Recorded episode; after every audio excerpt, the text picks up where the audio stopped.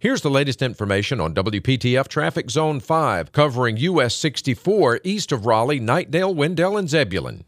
Westbound 64 near Arendell Avenue, an accident causing delays back to the 264 split.